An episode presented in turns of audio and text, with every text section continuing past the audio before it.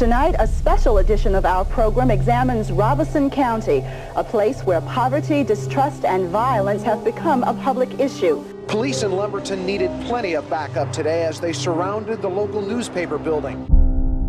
In 1958, the Klan decided that it needed to come to Robeson County and put things right.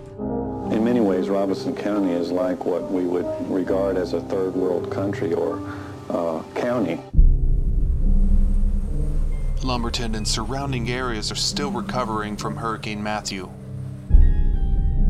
Robeson County leads the state of North Carolina in violent crimes. Police say they are only beginning their investigation into the two decomposing bodies discovered across the street from each other this week. I think the serial killer has already made a bold, risky move, or he will soon.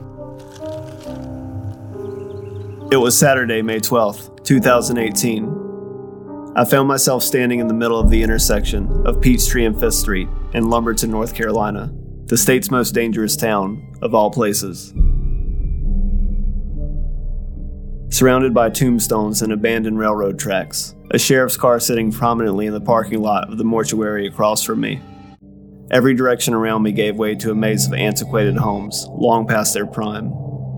Eyes glared from their porches as my friend Nick filmed quick shots of the floral arrangement on a small patch of dried-up dirt and grass by the side of the road.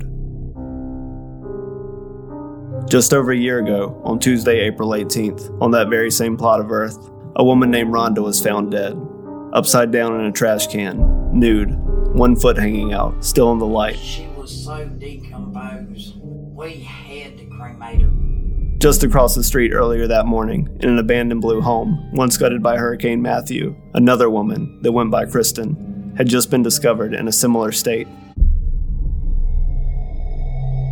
Weeks later, a third woman that spoke to the media after these discoveries, Megan, will be found blocks up the road, entombed in nothing more than shingles and branches beside another vacant home.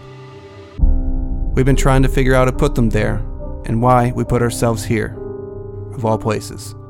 Welcome to Darkwater, an investigative podcast hosted by me, Brett Andrews. And me, Nick Andrews. Somebody wanted her body found right there.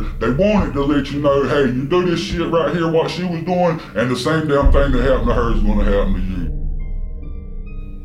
to you. We have girls missing that have just vanished.